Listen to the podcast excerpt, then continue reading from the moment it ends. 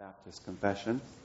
We'll talk more about why that is next week uh, when we give uh, a bit of history and background to the confession.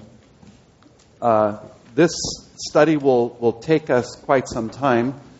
There are 32 chapters in the confession, and so we'll work through them. Each chapter has various paragraphs underneath of them, and we'll talk about the structure of the confession next week. It's actually a it's actually very well constructed, and if you understand some of that, it's helpful to have a, a bit of background as you work through the confession to help give clarity to, to what is meant and whatnot. But as I said, we'll we'll deal with more of the, the confession itself, its history, background, kind of how to read it next week. Today we're going to be talking about creeds, confessions, and confessionalism, and why it would be uh, helpful for us to work through a confession like the 1689 or were others that may be available to us, why this is helpful to us, why, in fact, it's important that the church have confessions, and maybe to correct some thinking about confessions and even creeds when we, when we think about our kind of our current evangelical culture. In fact, you may have heard the statement uh, creeds or I'm sorry, deeds, not creeds. Or you may have heard the statement, no creed but the Bible. Um, you might have heard the statement, doctrine divides, but love unites, things like this. Um, so we'll talk about that as we move on and get down to that section where we, we address some of those things more specifically. In order to do this, it's going to be helpful for us to, to think together historically. So you understand that um, we obviously have a, the church is not new, right? So the, the church has been around for a while, right? And praise God, right? The church has been around for a while. And now, one of the things as we'll talk about, one of the things that the confessions and creeds do is it unites us to the historic church. It helps us to remember that we're not alone. It helps us to helps us to see and understand that we're part of a people of God through history that, that there's actually nothing new to us. When, when, in fact, if there is anything new, if, if we're bringing a new teaching, something that's novel, you ought to be very concerned. And, and so there is this uh, helpfulness of going back and thinking historically about the church and about how the church has developed what she confesses, how she thinks together about her confessions and her creeds and things like this. And so we're going to be spending a, a, fair amount of time just looking historically together at, at the progression of creeds and, count, and uh, confessions, confessions mainly through the history of the church, talking about um, kind of the background of these things, how they came about, why they came about, and then uh, we'll wrap up discussing um, confessionalism, which is an ism.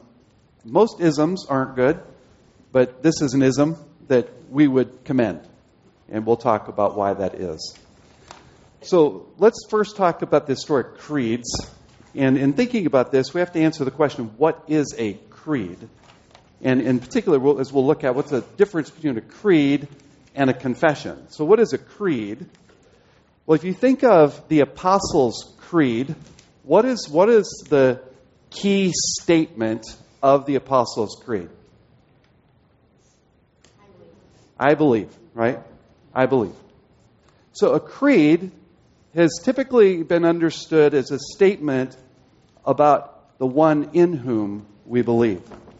So we differentiate a creed from a confession by the focus of it. So creeds focus on the one in whom we believe. And so creeds are typically stated with I believe or we believe. So we believe, etc., etc. And so this is a, a statement of, and it creeds were used by the church as a way of confessing together the one in whom they believe, making a statement of common confession together. Think of it as kind of a pledge of allegiance, if you will. We're pledging faith in this one whom we are confessing. And then, of course, there is content to the creeds those creeds are made up of propositional statements that constitute the fundamentals of what we believe. So we'll talk about uh, these creeds more specifically here in a minute. But if you think about uh, this idea of confessing together, let's look at a couple of passages of Scripture. Turn, for example, to Ephesians chapter 5.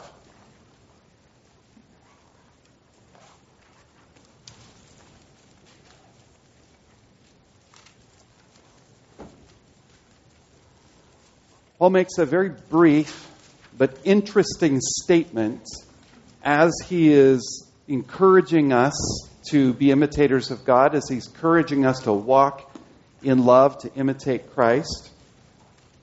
In verse uh, 14, he says, For this reason, it says, Awake, sleeper, and arise from the dead, and Christ will shine on you.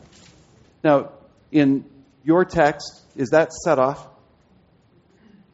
This has typically been understood because Paul is referring to something that, that it, he's saying it says. For this reason, it says. Well, well, what is he referring to? Now, this is not a quotation of the Old Testament. He's not drawing from the Old Testament. So, what is he drawing from? It has been commonly understood that what Paul is referring to is a common statement of the church. This is something said commonly in the context of the church, such that Paul could refer to it and, and, and understand that the Ephesians would know what he's talking about. For it says, and then he quotes this. So they, they must have been familiar with this statement. Turn to 1 Timothy chapter 3.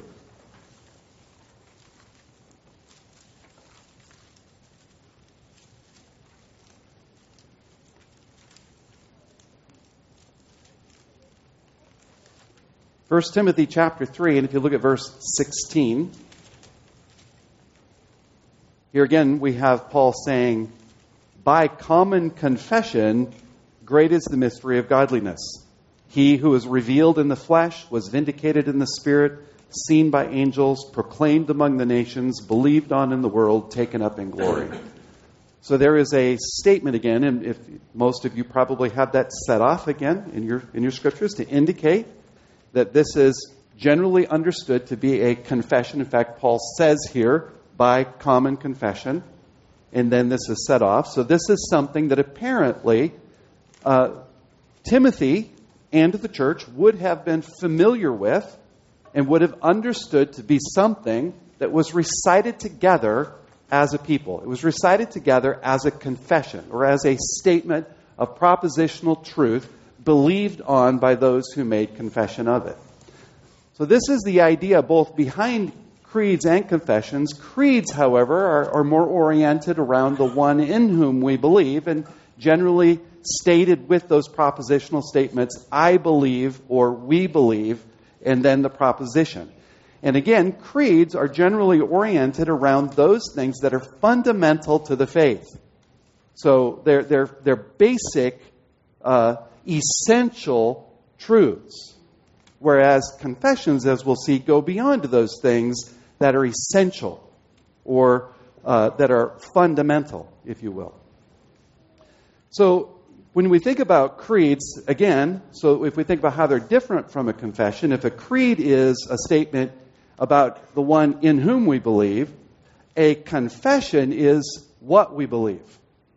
So the, the creed is we believe in this one, and we're making statements about the one in whom we believe. And a confession is stating this is what we believe. And the confession goes beyond, as I've been indicating, it goes beyond that which is fundamental or essential to our faith. So if you think of the Apostles' Creed, the Apostles' Creed states that which is essential or fundamental to our faith. Everything in it must be believed. Now, the Apostles' Creed wasn't the first creed. We don't know when the first creed came about, but the first one we have record of was the Nicene Creed. The Nicene Creed was first originated in 325 AD, and then it was redrafted and readopted again in 381 AD. Now, anyone know why? What, what kind of uh, what kind of instigated or or encouraged the church to the Nicene Creed? What's that? Arianism. Yeah. So there was a controversy going around in the church. A man by the name of Arianus, Arianus was teaching a doctrine about Christ that was heretical. Augustine and Arian do battle together one another theologically over the, the reality or the, or the teaching of Christ, and particularly in reference to Christ's deity. Is Christ simply a man who, who has the appearance of God, or, or is he God who has the appearance of man? And how does this work out? And the Nicene Council was called in order to work through this issue, and out of the Nicene Council comes the Nicene Creed. Now, we have recited the Nicene Creed from time to time here. The Nicene Creed is primarily about Christ, but it also addresses it addresses the whole Trinitarian question, but the focus of the Nicene Creed is the deity of Christ. So you understand that there was an historical reason or context for that creed, but then that creed becomes, it gets adopted by the church and then is recited. In fact, the Nicene Creed has been recited by the church in various contexts since its inception in 325 AD. Now, we'll talk here in just a moment about what happened in 381, but let's move ahead to the Apostles' Creed. So, the Apostles' Creed, it's difficult to know exactly when the Apostles' Creed is formally come about. It's probably sometime in the 5th century, so 400s AD. Hard to know exactly. But nevertheless, it becomes a part of the church and it becomes something that is confessed. In fact, the Apostles' Creed really takes precedent historically over even the Nicene. And the Apostles' Creed becomes the creed that the church confesses regularly. In fact, as you know, uh, we confess the Apostles' Creed each time we share in the Lord's Supper. So this morning, we will be confessing the Apostles' Creed this morning. Uh, who wrote who wrote the Apostles' Creed? so it would seem like that, right? It's like, well, it's the Apostles' Creed. The Apostles must have written it, right? No. No. Anyone else? Anyone know who wrote the Apostles' Creed? It wasn't the Apostles. No one? Well, you're in good company. No one knows. yeah. It's, it, no one really knows where it originated. There's a lot of speculation about who it was that originated this, but, but actually, I think it's a blessing to us. Here's a case in which we really don't know its origin. We really don't know, but we do know this. The church embraced it very early. The church has used it as a common confession. And, and as, as, as a result of it not being identified with any one person, I think that's a blessing to us. It is the church's creed, if you will. Why did they call it the Apostles' Creed?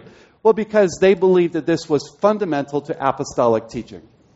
So they were relying, they were looking at what the apostles taught, and in particular the apostles as those who, who brought forth the gospel. As Paul says, he himself reveals the mystery of Christ to the church. That's his responsibility, uh, especially. But the other apostles are bringing forth the gospel, and so it is called the Apostles' Creed as that which uh, provides for us apostolic teaching and that which is fundamental to our faith.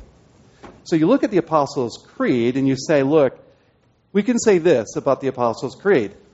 At a minimum, you must accept it as true.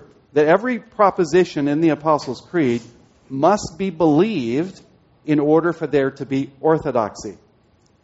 So you can hold out the Apostles' Creed as a test, if you will, as a as a measure to say, is someone orthodox or not? Can they confess in faith the meaning of the Apostles' Creed? And if so, they are orthodox. Now, it is not the sum total of what is orthodox. In other words, there are other matters beyond what the Apostles' Creed addresses that bear on orthodoxy, but it is at a minimum that which articulates fundamental orthodoxy.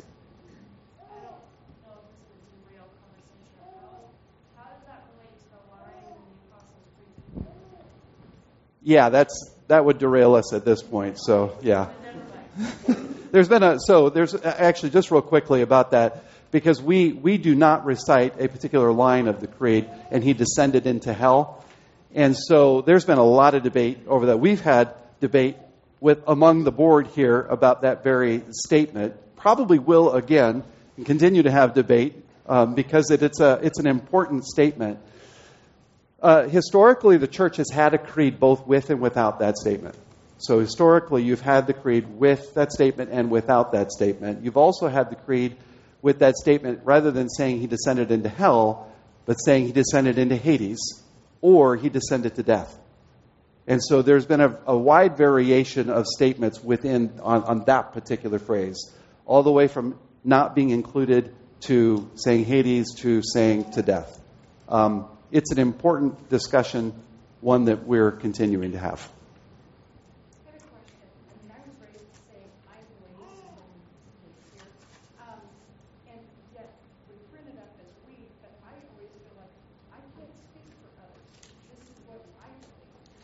Yeah. Yeah. Right. That is a great question, and I'm glad you asked that. The question is, she, uh, Deanne has indicated that she has always uh, been taught to say, I believe, and I can't say we because I don't know what y'all believe. Well, actually, when we say we believe, we, if, if we understand what we're saying, we're actually not looking at the person next to us and saying with confidence that person believes or all of these people believe. What we're saying is we, the church, believe. It is a, it is a recognition of orthodoxy for the apostolic church to say we believe. In other words, we, the church, the, the true and faithful church, this is what we believe. And so it's not a statement about the individuals around you, it is about a statement of the common confession of Christ's church, his bride. It is what she confesses. Does that make sense? So when we say we believe, I'm not saying I know everyone here believes this, but what I'm saying is this is what the Orthodox Church believes. I believe this, and we, the church, the true church, believe this. Okay? All right, so confessions then go beyond the creeds because confessions deal with the content, the specific doctrinal content of what we believe. And it presses out into all kinds of different uh, matters that do not bear on uh, fundamentals or essentials of the gospel. So, for example, we've spent a fair amount of time um, on end times matters, on eschatology, right? The study of end times. Is this an important subject? Yes. But is it essential? In other words, is it fundamental to believe, orthodox to believe one of those positions over against another? Well, no. And so it's not creedal in that sense. It's confessional, but it's not creedal because it's not essential. Now, is it essential to believe that Christ will return again? Yeah, well, that's in the creed, right? And so the confessions are about what we believe in detail. The, the, think of it this way the creed, creeds are intended to be more universal, whereas confessions are tended to be more local or denominational. So, uh, associations of churches or fellowships of churches or denominations have confessions, or local churches have confessions but they are expression of what we believe as a, as a local church or as a fellowship of churches.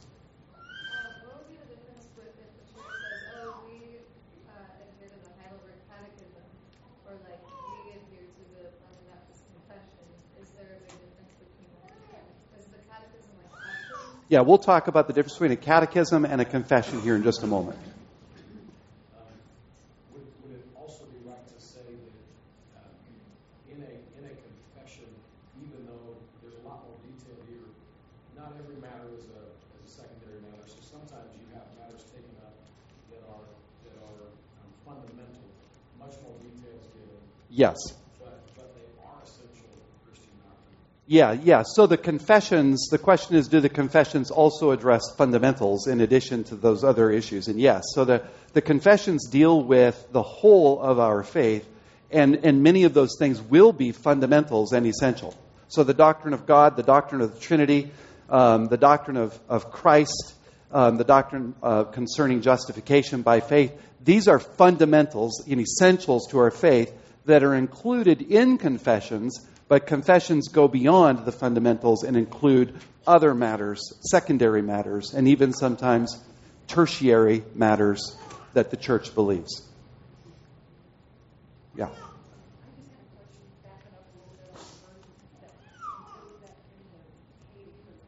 Yeah.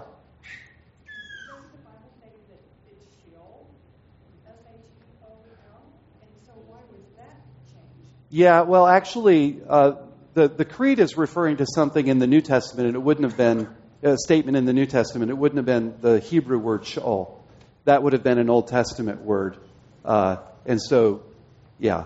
But that, that, that debate over the inclusion of that statement is really, that, that'll derail us if we, if we go there. But it's a New Testament statement that's it's referring to, not, a, not an Old Testament statement, and therefore not Sheol. Yeah, Sheol, Sheol. I, am not a Hebrew expert, so Sheol. Um, what's, what's a good way? I'm thinking about uh, different churches who might um, believe the same things, but they treat the idea of what's essential or not differently. Yeah. How do we how do we parse through that? So you know, so you might say like, just as an example that you've got a you've got a, a, a church which which by creed or confession or whatever believes in the Trinity, but they're pretty accepting of mormons or something like that. Yeah. How do you how do we understand like is is understanding what is essential is that in itself an essential? I guess that's my question. the question is how do we how do we discern the essentials? How do we know what's essential and what's not, especially since there, there can be disagreement about what is essential and fundamental? So let me, uh, let me jump ahead, if I will. And if you look at the very last, flip your, your notes over and look at the, the last statement there. This is actually from the Second London Baptist Confession, uh, chapter 1, and paragraph 10. Chapter 1 is uh, entitled the, Of the Holy Scriptures, so this is dealing with the Scriptures. And let's, let's look at this, what it says. It says, The supreme judge by which all controversies of religion are to be determined, and all decrees of councils, opinions of ancient writers, doctrines of men, and private spirits are to be examined, and in whose sentence we are to rest, can be no other but the Holy Scriptures delivered by the Spirit, into, into which Scripture so delivered our faith is finally resolved. So, in essence, what the confession is saying is look, there are, uh, there are a variety of confessions, and there are a variety of counsels and opinions, but the final arbiter of all of that is the Scripture. So you say, well, yeah, but I mean, everybody thinks that, and then they differ on essentials. But the question is let's go to the scriptures and let's resolve it from the scriptures, not from a confession or from a creed. Let's go to the word, and we have to debate it there. And, and we trust that the Spirit of God leads his people to that which is essential through his word.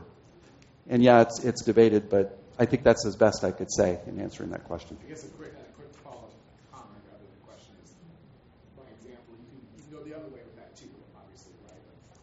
Let's say uh, making something that's secondary. And essential. Yeah, you could. Yeah, the church has unfortunately neglected to include those things at times which are essential, uh, which of course makes them not the church, um, and then um, at times adds things as being essential which really ought not be essential. So yeah, the church has gone in both directions. But but this is where where the confession, this, which we'll be looking at, takes us back to the source, which is the scriptures which are inspired by and illuminated by the Holy Spirit, and that's our final authority.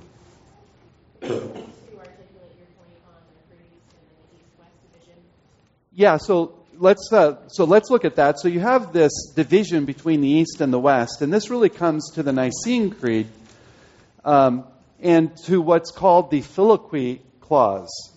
So um, the church. So um, if one, if you if you have opportunity to, to do some study in the history of the church, um, there is on the one hand this amazing display of God's providential care of His church and His superintending of His body over time. And, and we see that providential care and God's amazing grace and kindness most magnified in the tremendous brokenness of the church historically. And so there's a lot of controversy that's taking shape early on. We've already talked about the debate over Arianism and the deity of Christ. There are many such debates. Now, fortunately, there aren't many that, that really bear on such fundamentals as that. There's only a handful. But one of these debates is whether or not the statement that Christ uh, or that the Holy Spirit proceeds from the Father and from the Son. So uh, the uh, Nicene Creed says, the, the one we recite says that, he, that the Holy Spirit proceeds from the Father and the Son. But that wasn't original. And the Son was not original in that creed. Or, or that's not what came out of the original council. Now, that council was a council between the whole of the church. So you have this west, east west division. You have Rome and, and you have Constantinople you have the east and the west, and you have bishops coming together, and, and you have a bit of division from the beginning culturally between these, and not only culturally, but politically between these. So they come together as a council, they agree on the creed, which does not say, and from the Son. And then later, there's another council held, at which time the East is not invited. So this becomes a political issue, right? The East is not invited, so they're not brought to the table for the discussion, and this clause is added, and from the Son. Well, the East objects, and it objects for two reasons, and it's debatable over which is the more prominent of the reasons. The two reasons it objects is number one, it says that's not right, that that is wrong to say that the Spirit proceeds from the Father and the Son. He only proceeds from the Father. And number two, we weren't invited, and therefore we don't think this is right. The church should be confessing this. We're part of the church. You've changed this without us being there. And so that, that arguably is really the, the, the main issue that's actually the issue of contention. And later on, you have um, multiple popes as a result of this division between East and West, and you have popes from the East uh, excommunicating popes from the West and vice versa. In fact, at one point they excommunicate one another, and that wasn't actually resolved until I think it was 1960s when the Catholic Church and the Eastern Church finally came together and removed those excommunications. Um, and so you have this political division going on over the question of should we include this statement uh, that the, the, the, the Spirit proceeds from the Father and the Son. So that's this division. Now, there is more to the division between the East and West. That's the catalyst of it. You can see that it's primarily one of political controversy. Um, in addition to doctrinal controversy, it also bears on matters of, of iconography and whether the church should be using icons or not. In the East, the Eastern Orthodox Church believes that use of icons is a good thing, that is, images, statues, things like this, that that's a good thing. In the West, they say, no, that's idolatry. And so you have this further schism between the East and the West. So that's, that's kind of a, an overview of how these creeds end up. They're, obviously very, very important for us to work through. Now, there are other matters of the Eastern Church that we would say that the Eastern Orthodox Church is not actually Orthodox. So to say the Eastern Orthodox Church is a misnomer because they're not Orthodox. There are other matters over which we would have serious disagreement, and, and particularly those that bear on justification by faith alone. Okay, so let's look at the historic confessions then. So let's talk about the difference between a confession and a catechism. So let me ask you this question What, what is a catechism? What does the word catechize mean? Teach. To teach, right? So what is a catechism? It's a teaching tool, right? So it's a, a tool used for instruction. Catechisms are always written in the form of question and answer. Right? So what is the only hope? What is our only hope? Right? So that's a that's a confession question from the New City Catechism, and actually, it's not just from the New City; it's also from others. Um, we are not our own, but belong body and soul, both in life and death, to God and to our Savior Jesus Christ. Right? So there's your question and your answer. That's a catechism. Catechisms generally float out of confessions. So generally, the confession precedes the catechism. The confession is written, agreed upon, and then catechisms follow. And the catechisms are generally tied to the confession for the purposes of instruction, and actually, most commonly, for the purpose of instruction in the family. So these are primarily given to families, and particularly to fathers, for the use in the home to teach and instruct children. And that's the question and answer format is particularly conducive to uh, instructing children along that along those lines. I would strongly encourage you to use catechisms if you're a parent to use catechisms for the instruction of your children. They are very helpful. Now you want to use a good catechism, one that, that lines up with your confession, right? Okay, so that's first between so confession is a statement of it's a propositional statement saying here's what we believe. A catechism takes that propositional document, puts it into the forms of questions and answers for the purposes of instruction and especially instruction in the home. Clear on that?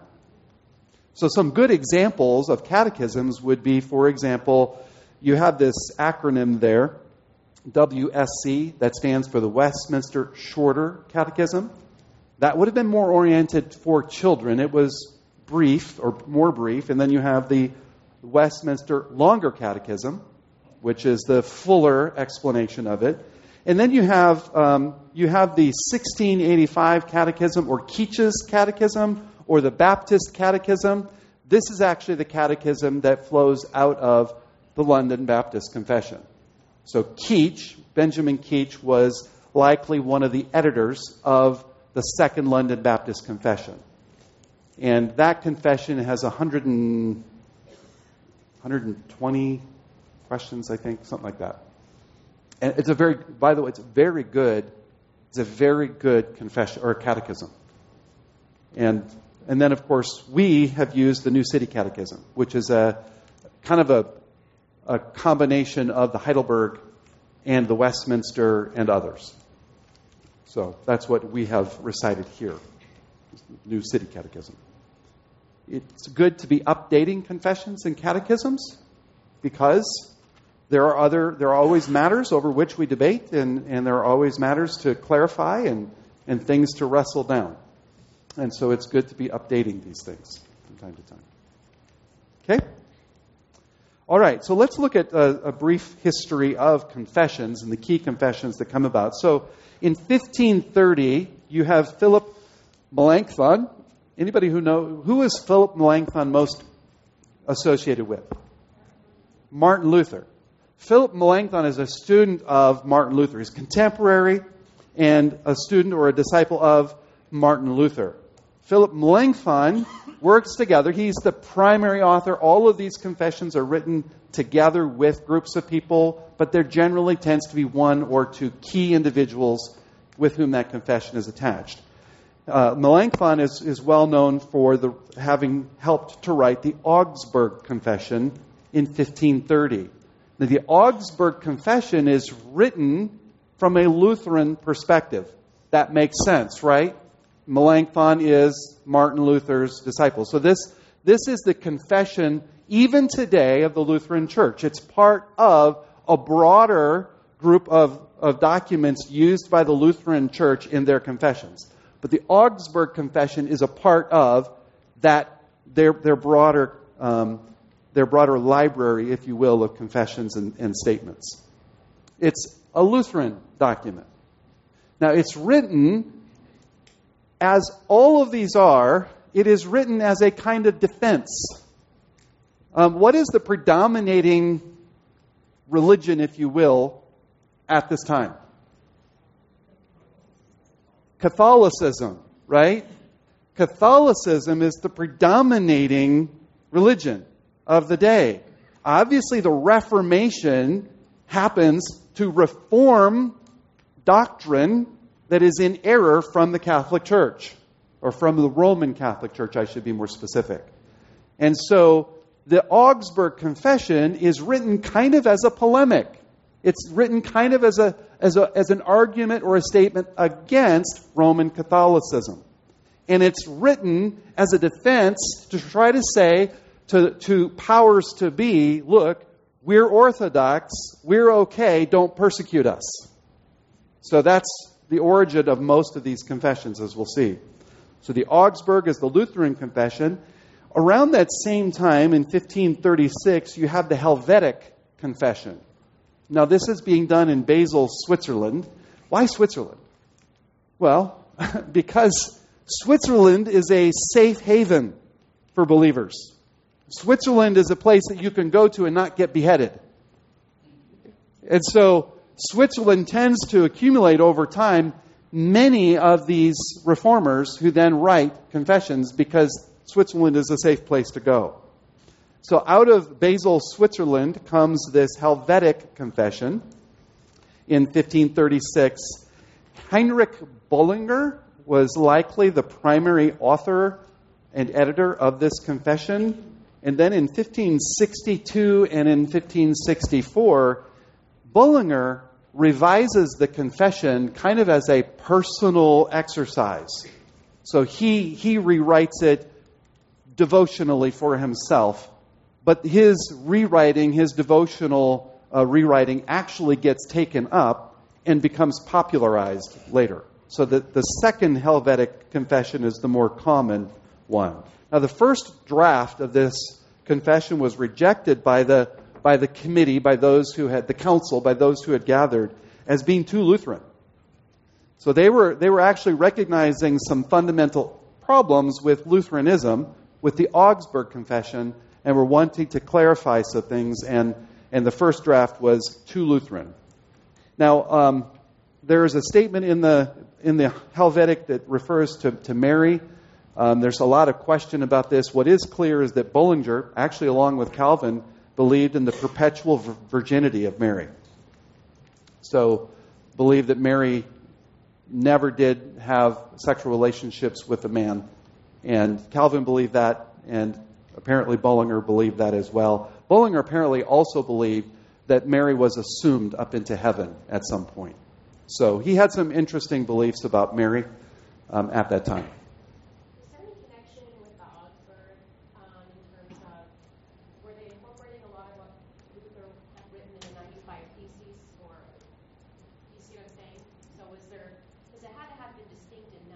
Mm-hmm. Yeah. Yeah. The question is, does it does it have any? Does the Augsburg have a, a re- direct relationship to the 95 Theses? I can't answer that. I don't know. Um, I don't know the, the origin. It's certainly a document that is focused on distinguishing um, distinguishing their confession of faith from Roman Catholicism, but from the perspective of primarily from Martin Luther and from his teachings. Okay, so then uh, in 1559, Guido de Brès, he is part of the Dutch Reformed Church, so he's in the Netherlands. By the way, the Netherlands also happen to be a place of safe haven. Happens to be a place where many reformers go to get away from uh, get away from being imprisoned or get away from being beheaded. And so the, in the Netherlands, Guido de Brès works together with the Dutch Reformed Church and writes the Belgic Confession in 1559. Now that's that becomes connected to the Heidelberg Catechism, which is a German document, which is done in 1563. That Heidelberg Catechism, likely flowing out of the Belgic Confession. Remember, we said the catechisms are, they generally flow out of a confession. That's done in 1563. And then in the 17th century, in 1618 or 1619, you have what's called the Synod of Dort. So you have a council meeting in, um, and I'm, I'm drawing a blank on Dort is short for Dort, huh? Dorchester, yeah, I don't know. Yeah, anyway, it's short for a, a city. Um, and out of that come the canons of Dort. Now, this is in response to what is called the remonstrance. So, a teacher actually later picks up some of these arguments. You may know Arminius. What, what term do we get from, um, from Arminius? Arminianism or Arminianism, right? So Arminius later picks this debate up and really begins to challenge because Calvin actually is playing a dominant role in the theological thinking of this period. So Calvin actually overshadows Luther in the, the church predominantly as the one who really sets the tone for understanding um, our faith. He writes the Institutes, which actually is another polemic. Uh, Calvin, John Calvin, writes the Institutes to the king to say, hey, look, we're Orthodox. It's okay. You don't have to behead us. And, and because of the Institutes and that, this becomes a document that's well read and really plays a significant role in shaping the beliefs and confessions of the church. So these are largely Calvinistic. But there is pushback. And, and the pushback largely has to do with two issues. It has to do with is man really dead in his transgressions and sins? And is God really sovereign over salvation such that he has an elect people from all of eternity? Or is there some way in which this deadness is overcome and man's free will is exercised in, in his decision to become a Christian. So, this is the key debate. Obviously, Calvin, along with the Reformed Church, is saying, look, when Paul says that you were dead in your trespasses and sins, he means you were dead. Um, I'll save the Princess Bride reference for later. He means you were dead. And when Paul says um, that, that we were chosen by God, he really means we were chosen by God from the foundations of the world, that we were predestined according to the counsel of Him, to, to, to, the, to, to the purposes of His counsel, to His glory. He really means that. So this is a debate. This, this charge against the Calvinists, the movement that, that comes about is called the Remonstrance and they level five charges against the church. There is a synod that comes together called the Synod of Dort, and out of this is a response to the remonstrance and a, a what, uh, what is called the canons of Dort, in which it responds to those five things. Now, anyone know what those five things, what an acronym for them are? TULIP, right? Um, anyone know it? Okay, what does the T stand for? Total depravity. U? Unconditional election. L. Limited atonement. Um, I. And P. Perseverance of the saints. So is that primarily so that tulip is that a is that a Calvin thing? No, it's actually not. It's actually a remonstrance thing. That tulip is a pejorative. It's used against Calvinism to say, look, this is bad, bad, bad. But the Synod of Dort comes and takes up those five points and argues for them. Now, the L would be the one that they would. Now, let's back up. Tulip, you understand they weren't writing in English? Right? So, tulip wasn't a thing. Right?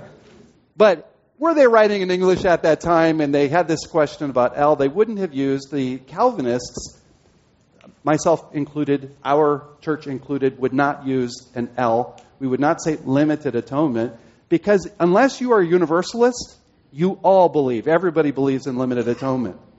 In other words, unless everyone is saved, the atonement must be limited. The question is, by whom is it limited?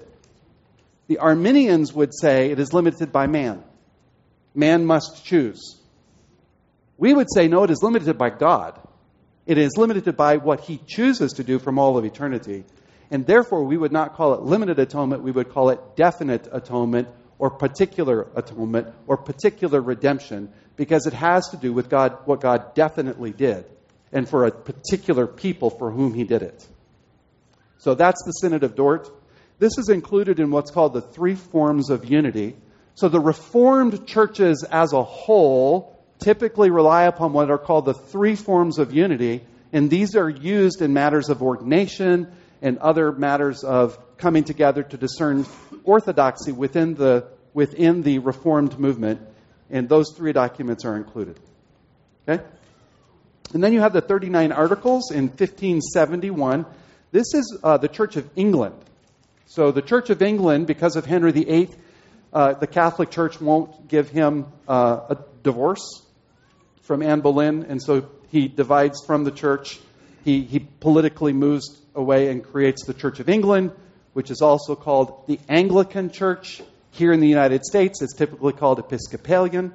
Um, that Church of England has its 39 articles that are adopted by the, the English or the British government as that which is uh, that forms their confession, and that's far, part of what becomes the common book of prayer. Um, we'll talk more about that more next week. And then in 1644, you have the first London Baptist Confession. This is written by what are called particular Baptists. And John Spilsbury is the probably the, the key author there, author there, but there's a, a group of churches that primarily are in London that meet together to write this confession. And here again, this is a polemic. This is a statement to say, look, we're Orthodox, please stop imprisoning us. And uh, the, the term particular Baptist is set in distinction over against general Baptist, because at the time you had a division within the, among the Baptists. By the way, Baptists referring to baptism, believers' baptism. So the Baptists are, are distinguished because they believe in a disciples' baptism or a believer's baptism. And, and the particular Baptists believe in particular atonement, and the general Baptists are more Arminian. Right? So that's where you get the term particular Baptist as opposed to general Baptist. Okay, then in 1646, so this is taking place roughly around the same time as this meeting in London. You have the Westminster Confession. You have over 100 representatives gathered together in a council. Uh, this is charged by the English Parliament at that time. There had been some freedom granted to um, to move away from or not to uh, hold so tightly to the 39 articles. And you have this Westminster Assembly. Now, this is this primarily becomes Presbyterian. The Westminster Confession is not exclusively Presbyterian, but that's what it's most commonly associated with today is Presbyterianism. And uh, this is done by the Church of England. Now, the Church of Scotland, now you know that Scotland is part of Great Britain, right? right? So the Church of Scotland at the time doesn't accept this confession as its primary document, it does accept it as a subordinate standard. So you do have some division between mainland Great Britain and Scotland over this issue. And there still is continued to be some differentiation between Scottish Presbyterians and English or American even Presbyterians. But the Westminster Confession is written in 1646. And then, of course, in um, 1660, you have uh, a nullification that takes place from the British Crown that nullifies the freedoms that have been granted, the, the religious liberties that have been granted, nullifies things like the Westminster Confession in, in, in as much as it differs from the 39 articles, and persecution begins again. And so you have persecution starting up. You have in 1962 the Act of Uniformity, in which Great Britain institutes the Common Book of Prayer as that which is required of everyone. And then you have the nonconformists, who are typically Presbyterians, Congregationalists, and Baptists, who are saying, look, we can't be on board with that, and they're persecuted as a result. Okay? So it's out of that, or in, in kind of in that whole milieu of, of, of topsy turvy political events going on. In, 19, in 1658, you have the Congregationalists, Thomas Goodwin and John Owen, primarily among them, writing their confession called the Savoy Declaration. This is very, very close to the Westminster, with just a few differences between them. They're very much alike, but there's some few differences. The, these are Congregationalists. They differ from the Presbyterians in their polity, in the structure of their church. Presbyters and Congregationalism. So, and again, you have uh, Thomas Goodwin and John Owen being a part of that. And then in 16, actually in 1677, you have the Baptists gathering again, Nathaniel Cox, Benjamin Keach, gathering to write their con- second confession, the second London Baptist Confession. It, it becomes called the 1689 because of the Act of Toleration. We'll talk about that next week, about why that's the case and what was going on historically in that confession. And then, of course, Fast forward way, way forward to 1925, you have Edward Edgar Young Mullins, Mullins, excuse me, helping to write the Baptist Faith and Message. If any of you watch the proceedings over the Southern Baptists, you know that the Baptist um, Faith and Message is a primary topic of conversation, and they're generally debating amendments to it or um, uh, I forget the term they use. Uh, resolutions. Thank you. They're generally debating resolutions and whatnot that have to do with their confession and what they what they believe together. So the the Baptist faith and message is the Southern Baptist confession. And then, of course, you have various doctrinal statements written by various denominations and churches, including the Berean Fellowship. So, what's the value and importance of confessions? Well, confessions serve as a rule of faith and practice. And they have large, uh, uh, they historically had a large amount to do with ordination. So if you look at the Presbyterians, you cannot be a Presbyterian pastor unless you are examined on the Westminster Confession and you are able to articulate what it means and defend it. That is, unless you have minor differences in which you defend those differences and note them. And then the, the council determines whether or not they'll grant that exception. But you have to defend what you believe based on the confession. And this has historically been what the church has used to ordain pastors. And that's done so for the purpose of, of solidifying the faith, for unifying the faith of the people, and for, for helping to articulate what we believe, what it is that we unify around, and, and helping the people to understand what they believe and why these things are important. And so the, the, the confessions serve this. And so we've had a weakening of the confessions. If you look at most doctrinal statements today, they are very brief.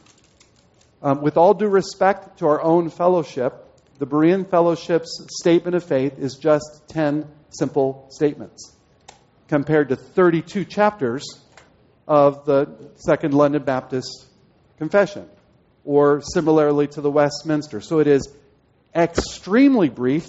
Our confession would make up in words probably less than the first chapter of the London Baptist Confession. Um, this, this simplifying of doctrinal statements is not a credit to the church. It has not been a good thing. And it has led to a weakening of doctrinal understanding because it doesn't raise the questions that confessions raises. It doesn't actually raise the matters over which we should be discussing because it, it's too general.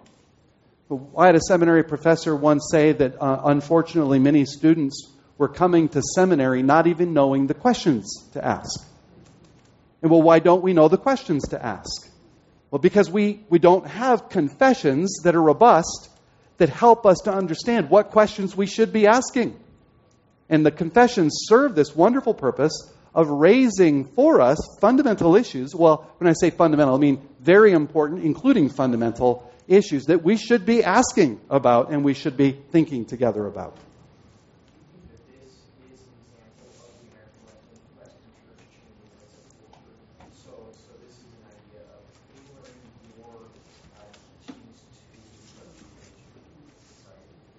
Yeah, the question is is this a result of our culture? And I would say it, it is. I would say that this is actually a very subtle form of pluralism. So just as our culture has become pluralistic in the sense that, you know, hey, you can believe this, believe that's your truth, my truth, the church, without intending to do so.